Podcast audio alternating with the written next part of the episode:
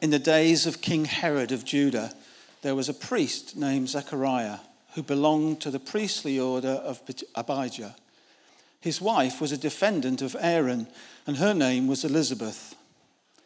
Both of them were righteous before God, living blamelessly according to all the commandments and regulations of the Lord. But they had no children because Elizabeth was barren, and both were getting on in years. Once, when he was serving as priest before God and his section was on duty, he was chosen by Lot, according to the custom of the priesthood, to enter the sanctuary of the Lord and to offer incense. Now, at the time of the incense offering, the whole assembly of the people was praying outside.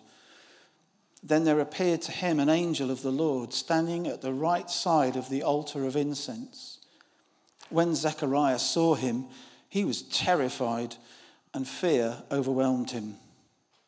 But the angel said to him, Do not be afraid, Zechariah, for your prayer has been heard. Your wife Elizabeth will bear you a son, and you will name him John. You will have great joy and gladness, and many will rejoice at his birth. For he will be great in the sight of the Lord he must never drink wine or strong drink. Even before his birth, he will be filled with the Holy Spirit. He will turn many of the people of Israel to the Lord their God. With the spirit and power of Elijah, he will go before him to turn the hearts of parents to their children and the disobedient to the wisdom of the righteous, to make ready a people prepared for the Lord. Zechariah said to the angel, How will I know that this is so? For I am an old man, and my wife is getting on in years. The angel replied, I am Gabriel.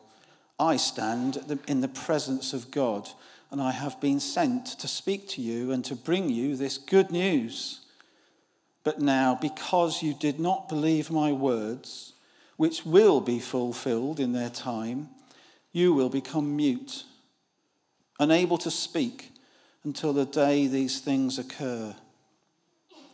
Meanwhile, the people were waiting for Zechariah and wondered at his delay in the sanctuary. When he did not when he did come out, he could not speak to them, and they realized that he had seen a vision in the sanctuary. He kept motioning to them and remained unable to speak. When his time of service was ended, he went to his home. And after those days, his wife Elizabeth conceived, and for five months she remained in seclusion. She said, This is what the Lord has done for me when he looked favorably on me and took away the disgrace that I have endured among my people. This is the word of the Lord. Thanks be to God.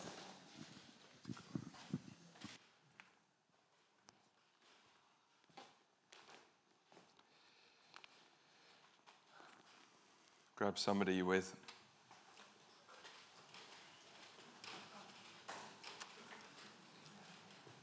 Push through the awkwardness. Father, thank you that you've not called us to an individualistic faith. You've set us in family. And I thank you that it's an open family. And we pray that your word would burn in our hearts like fire. That it would burn so much so that people would say, What is it that's lighting you up? and that we would extend your heart and your welcome to all those around us in the name of Jesus. Amen. So, if you were uh, not here a week ago, um, you missed part one of a 150 part series. it was like the pilot. Um, so, but unfortunately, we've, we've gone less tech this week, so we haven't even got any slides this week. Um, you know, pilots tend to be like they beef it up when the actual season gets um, gets released by Netflix or whatever.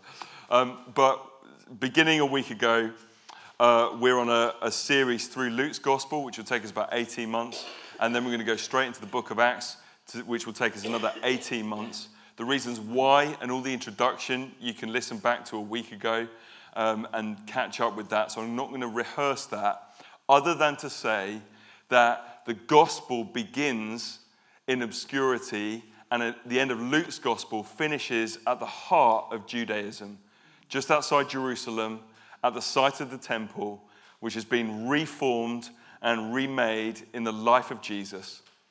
And then the gospel then goes through the body of Jesus, the church that he births at the beginning of Acts, and finishes at the heart of the known universe in Rome. The tiny mustard seed of the kingdom grows to become the biggest tree in the garden. And this morning, we're going to sort of rewind all the way back to obscurity to a tiny story involving several characters, one main character and one chief character, which we're going to look at this morning. And what's interesting from the prophetic word that Nigel shared is that that's right at the heart of our Bible reading this morning. And he didn't even cheat by asking what was next on the scheme um, in the lead up to that. It's about being ready, about being prepared for the Lord. So, to visualize this, what happens is we've got an elderly priest ministering in the temple in Jerusalem when his shift comes. And at the temple, you'd have the Holy of Holies sealed off.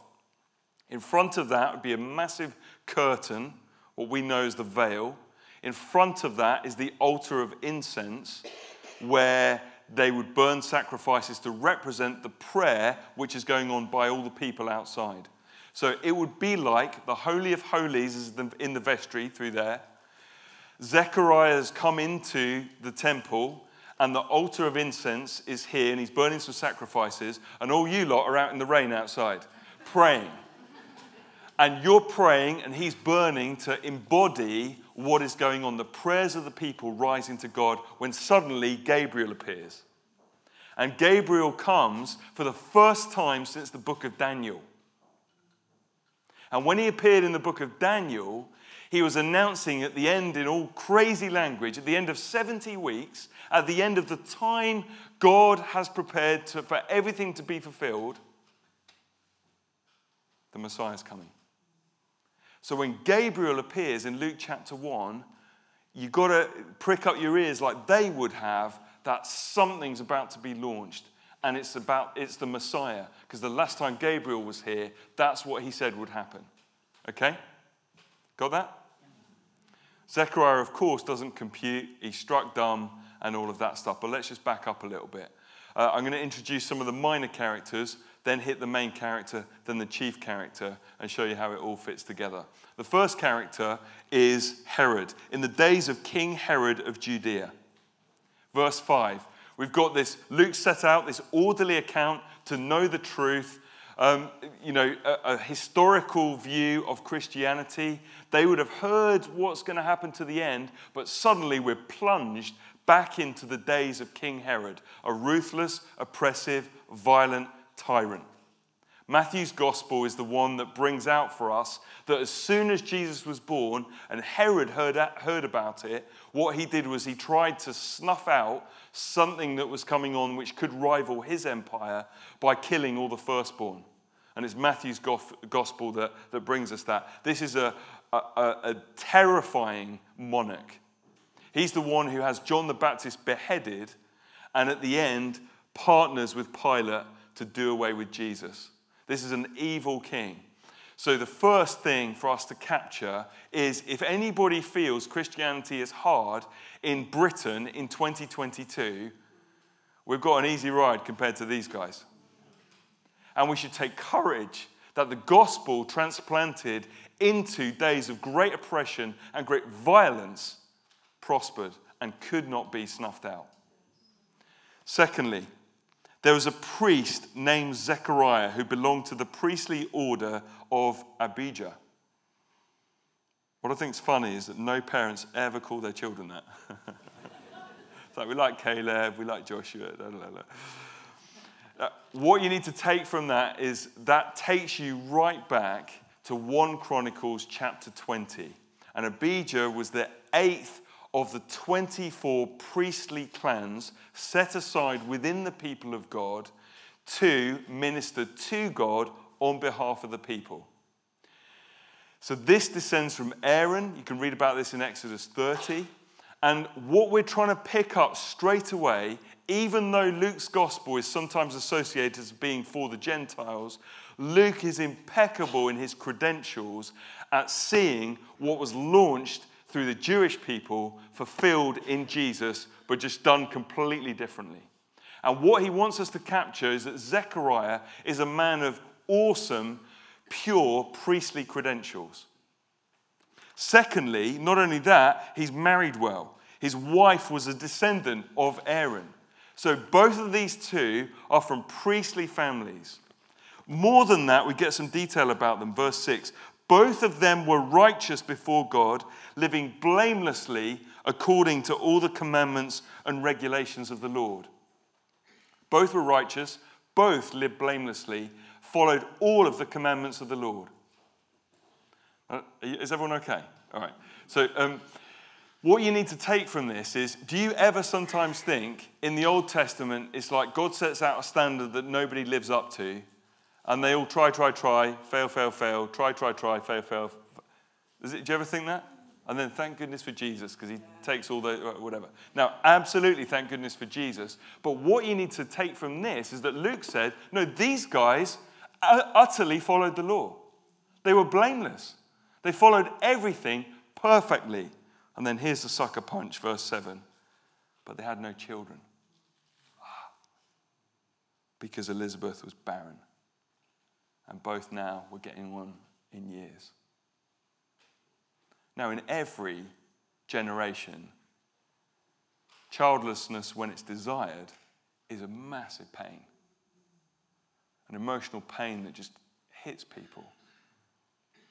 You can feel just the vulnerability of these two elderly people serving the Lord in utter purity and yet barren and not able to have their family. So I just want to say, for all of us here, whether that's us or not, you, we can find such comfort and strength from the characters in God's Word. They hit every human situation. And what's interesting is that Zechariah's name means God remembers. It's not unseen, it's not forgotten, God remembers. God remembers. But it gets worse. Childlessness for them would have been highly socially awkward, but worse than that. How they would have been viewed by the rest of the people of God is cursed by God for their covenantal disobedience. That goes back to Leviticus 26, where it sketches out, according to the law, if you obey the covenant of God, you'll be fruitful and you'll have children. If you don't, you'll miscarry and be barren. So, this is the, the clash that Luke is bringing to us now. Number one, he wants us to, uh, he wants us to notice that they are holy and blameless and follow everything perfectly, but they're barren ah, this doesn't make sense. They, for in their people's eyes, were under a curse. So I want to just take two things from this very briefly before uh, moving forward. The first is this In the Old Testament, the principle is live well, you'll prosper. Be bad, it all goes carnage. In the new covenant, introduced right here, you know, six verses into Luke, it's not like that. Bad things happen to good people, good things happen to bad people.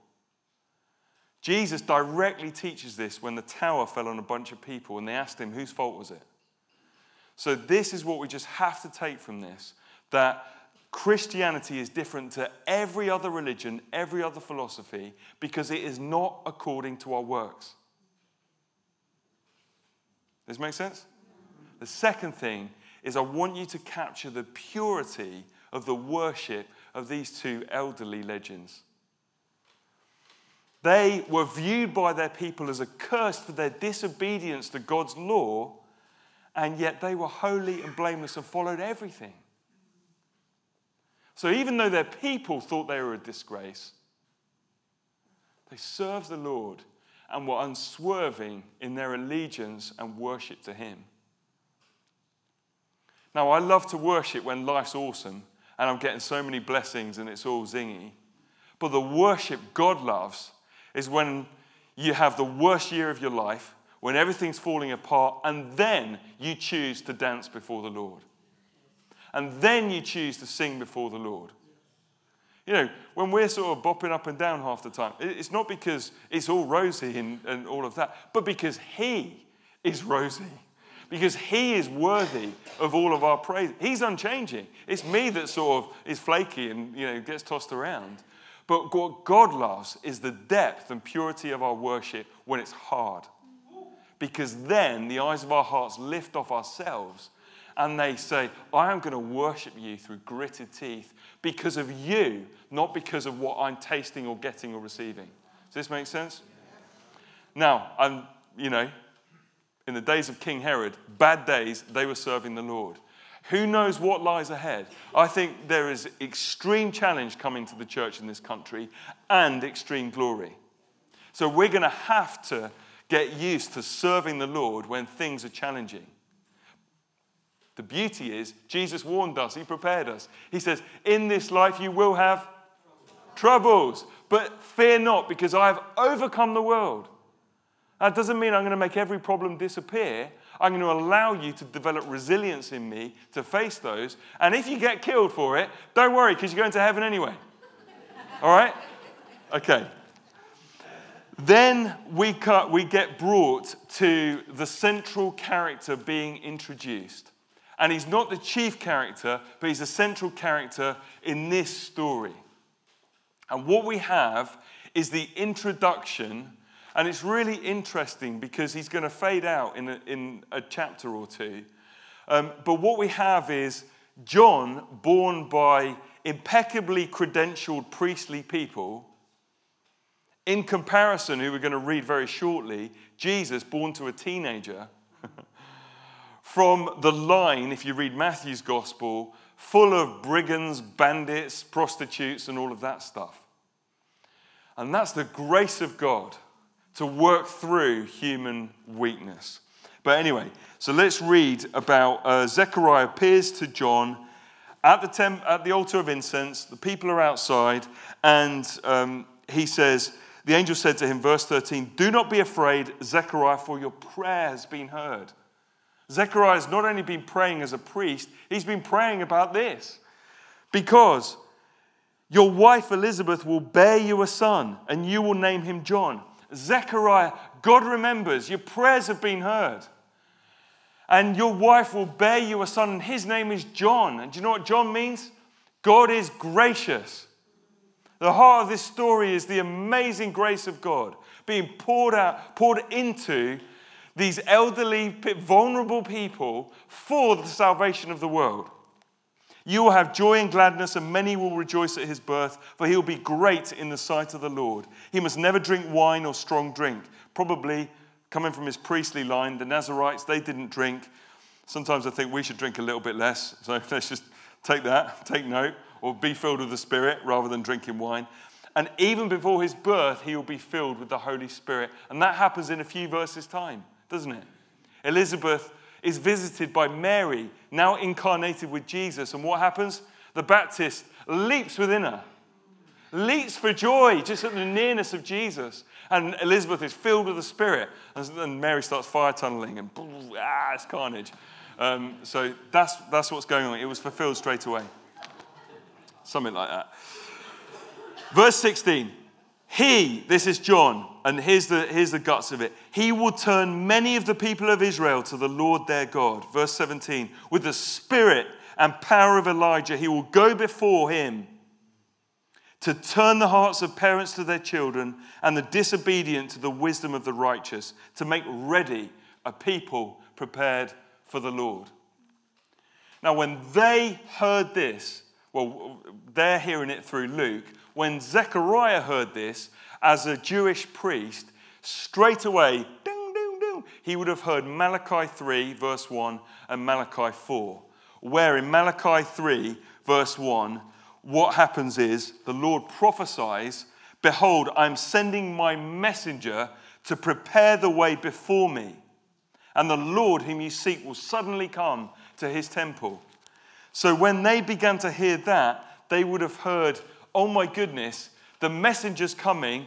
Uh, Zechariah would have heard the messenger. Wow, this, this John, suddenly you're talking about the messenger, and he's going to prepare the way for the Lord who will suddenly come.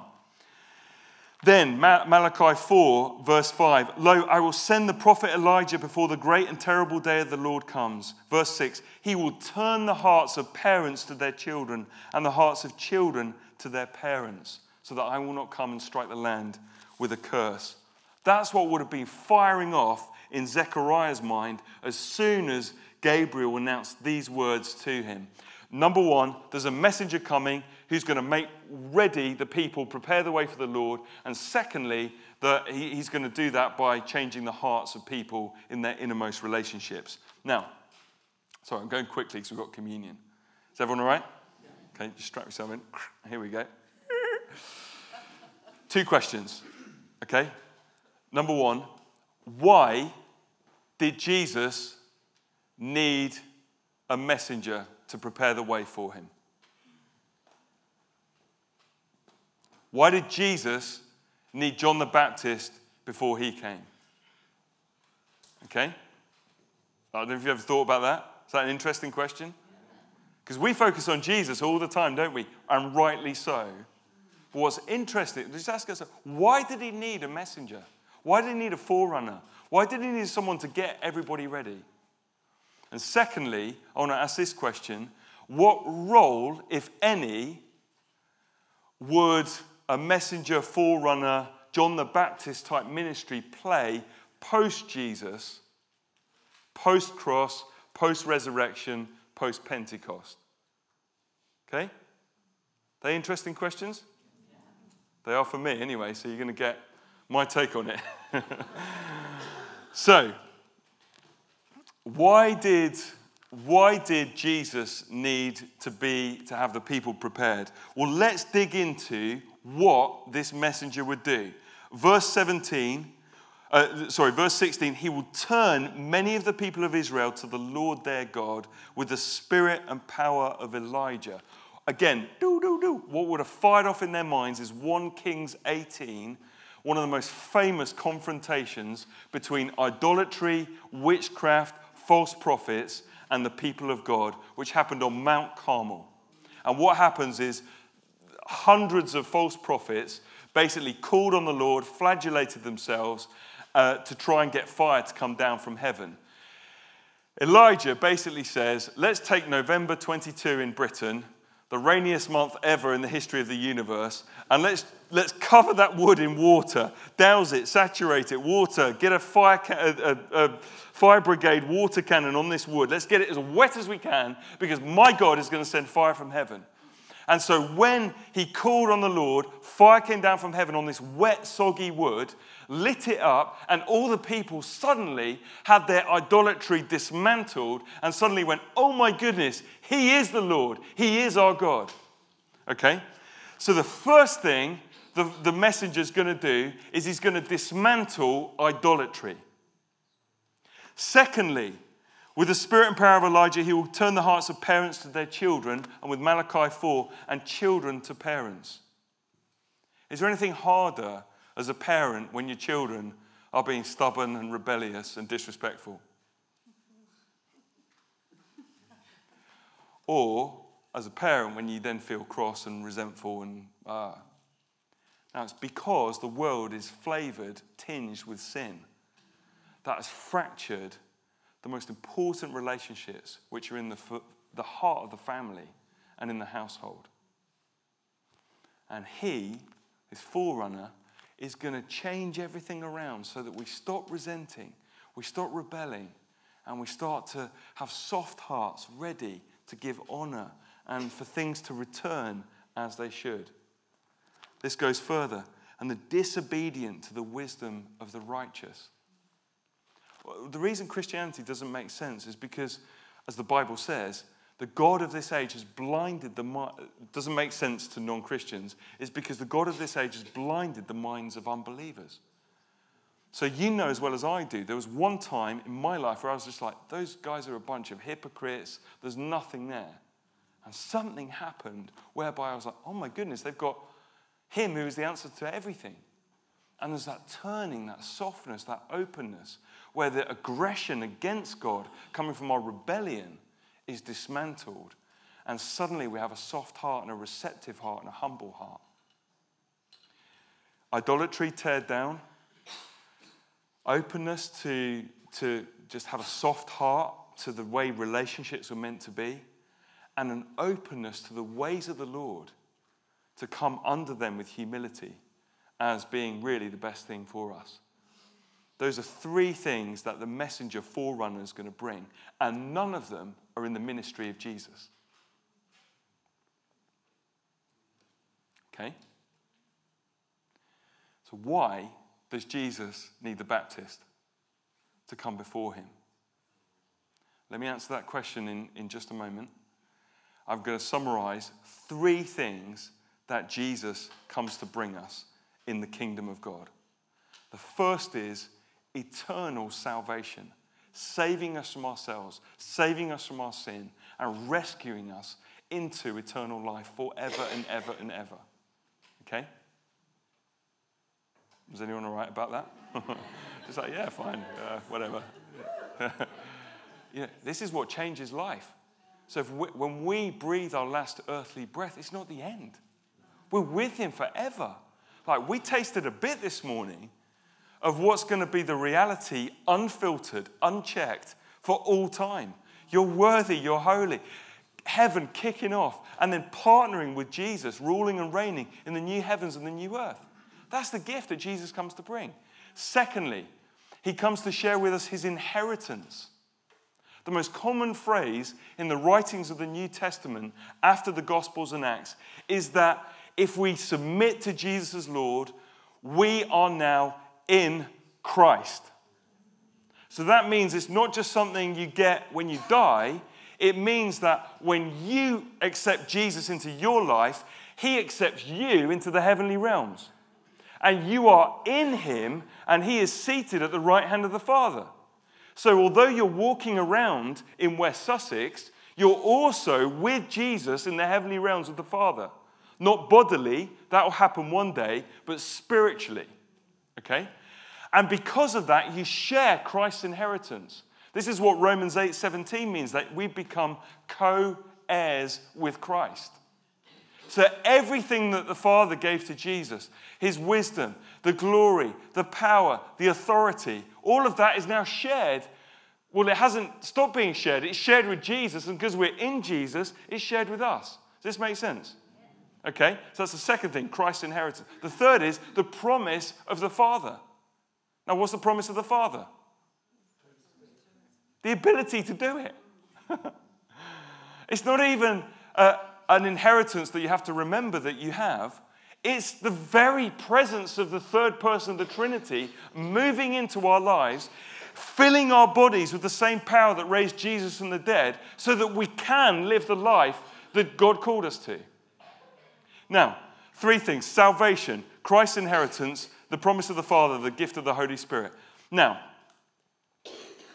the reason we need the Baptist and his ministry is summarized in Acts 19, verse 4, as the baptism of repentance, tearing down idolatry, setting right relationships, giving us an appetite for godly wisdom. Why do we need that? Because can you imagine landing the kingdom, salvation, Christ's inheritance, and the promise of the Father on a heart which hasn't had idolatry dismantled and hasn't had a softness to be humble in relationships and doesn't have an openness to the wisdom of the Lord.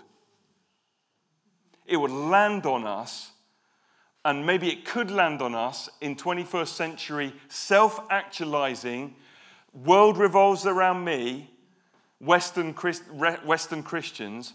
And so what happens then is you get all this stuff of Jesus but it's landing on a heart which hasn't been prepared and made ready in order to look after it as it should.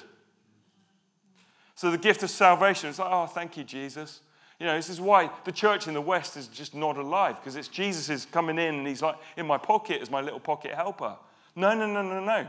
No, the Galileo revolution, where Galileo said, you know, 500 years ago, no, no, no, no, the sun doesn't revolve around the earth. The earth is one tiny planet amongst the solar system revolving around the sun.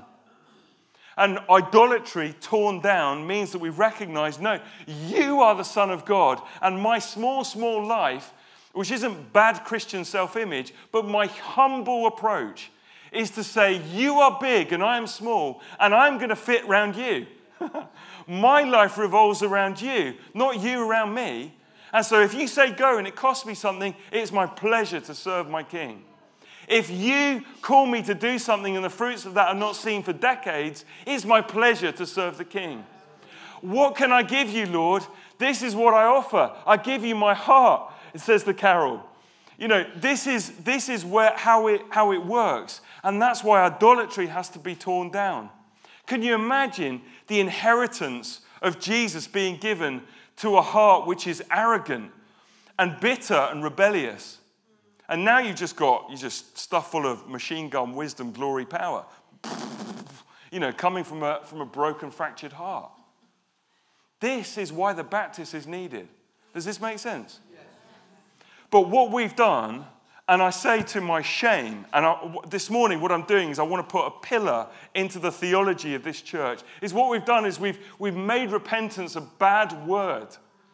And what's happened is we haven't challenged the cultural cocaine that we're snorting, which is, it's all about you, it's all about you, you're worth it, you're worth it, you're worth it. Well, we are, we are worth it, and we are precious in God's sight because of His grace, because of His love, because of His magnificence.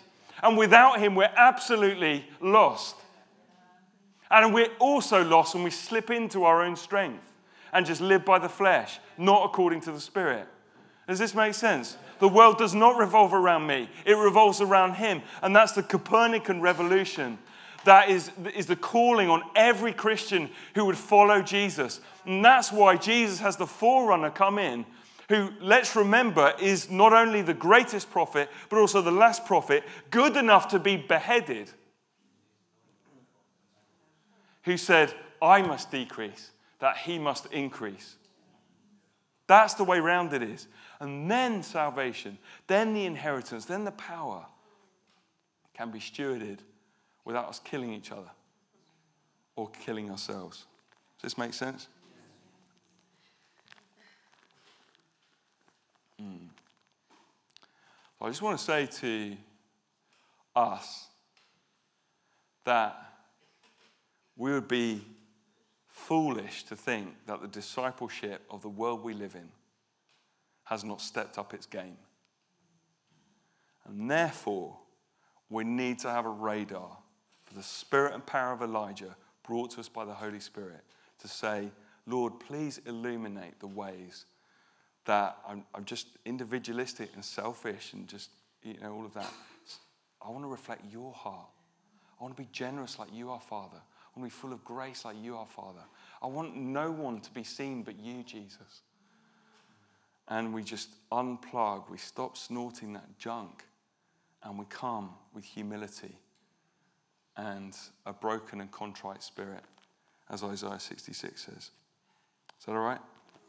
Now, let me answer the final question, and then. Now, it doesn't mean we beat one another up. It doesn't mean that we're getting all glory and all that stuff, but it, the stakes are too high for it to be me plus Jesus. No, he's moving in. I'm dying. it's like zero me, 100% you. That's the equation now. Make sense? So, what role does this play in the post Jesus church? Well, can I just bring to us um, the very first sermon? It'd be a, a, topic of interest, a bit of homework for you this week to read through the sermons in the book of Acts, um, if you um, would like. Um, but let's turn, if you like, to the very first sermon um, and Acts 2, and we're going to pick up at verse 32. This is the very first sermon. This is post Pentecost. They got fire tunnels rolling, everyone's drunk in the spirit. It's carnage. It's a full on revival meeting. the whole city comes running, and Peter says, Whoa, whoa, whoa, these guys haven't been on the Heineken. This, something else is going on. Verse 32 This Jesus, God raised up, and of that all of us are witnesses. Verse 33 Being therefore exalted at the right hand of God, and having received from the Father the promise of the Holy Spirit, he has poured out this that you both see and hear. It's not beer, it's not wine. This, he's poured it out.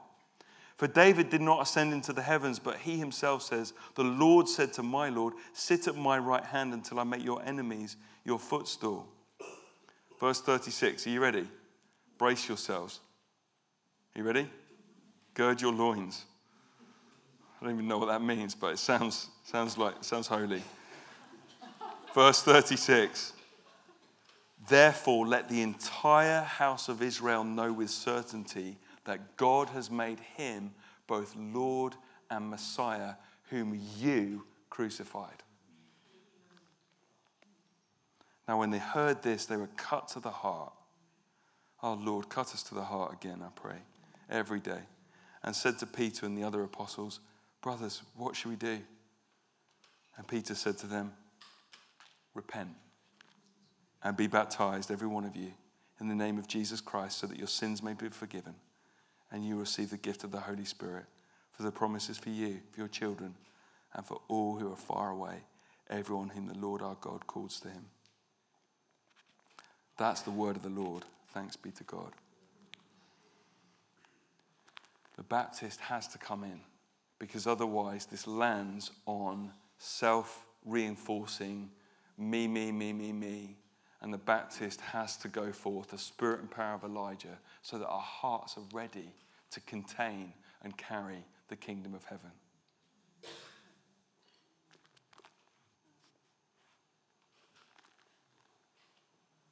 that all right? Let me finish with one thought as we go into communion.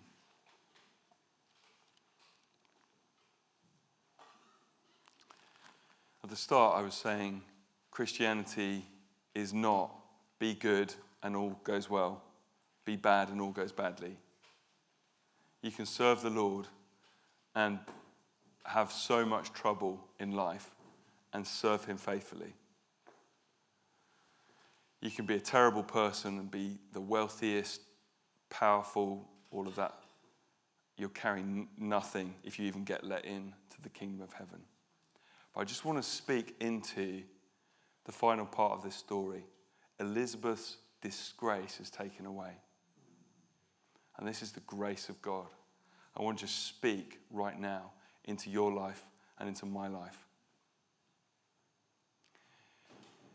How we know if shame is resident in our lives is if we could be shown a movie reel of all of our past life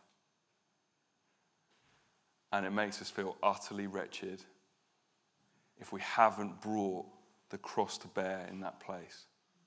Now, at the end of this, God steps in and reveals his grace to Elizabeth. But I just want to I just want to show us where's Gabriel standing? Gabriel is standing at the right side of the altar of incense, which is on the edge of the Holy of Holies. The Holy of Holies is separated by a thick curtain, the veil, and in front of that is this altar of prayer, altar of incense, and Gabriel standing there with his back to it. Now, Elizabeth's disgrace is lifted through an, a sovereign act of God stepping into her life. But what that points to for all of us as he stands in front of the veil, we're going to meet that veil again in 23 chapters' time. He announces that the disgrace is going to be, he announces God, John is being born, God is gracious, in the very place where the taking away of every bit of shame, every bit of disgrace is going to be removed by the power of the cross. Because when the cross went, everything that our shame should keep as a barrier spiritually to coming into the Holy of Holies was decisively torn down by the curtain the very veil that Gabriel had his back to being torn from top to bottom and the way made open. So, what I want to just speak now into our hearts. If there's anything from the past, as you receive bread and wine this morning, would you receive it in your mind's eye from the Holy of Holies, the very heart of God, given to you to wash you from within by the blood of the Lamb that leaves you white as snow, and to go to that place from your past and to cancel it in your heart and in your spirit so that you can know, you can really know, really know on the inside that I'm clean, I'm ready, I'm prepared.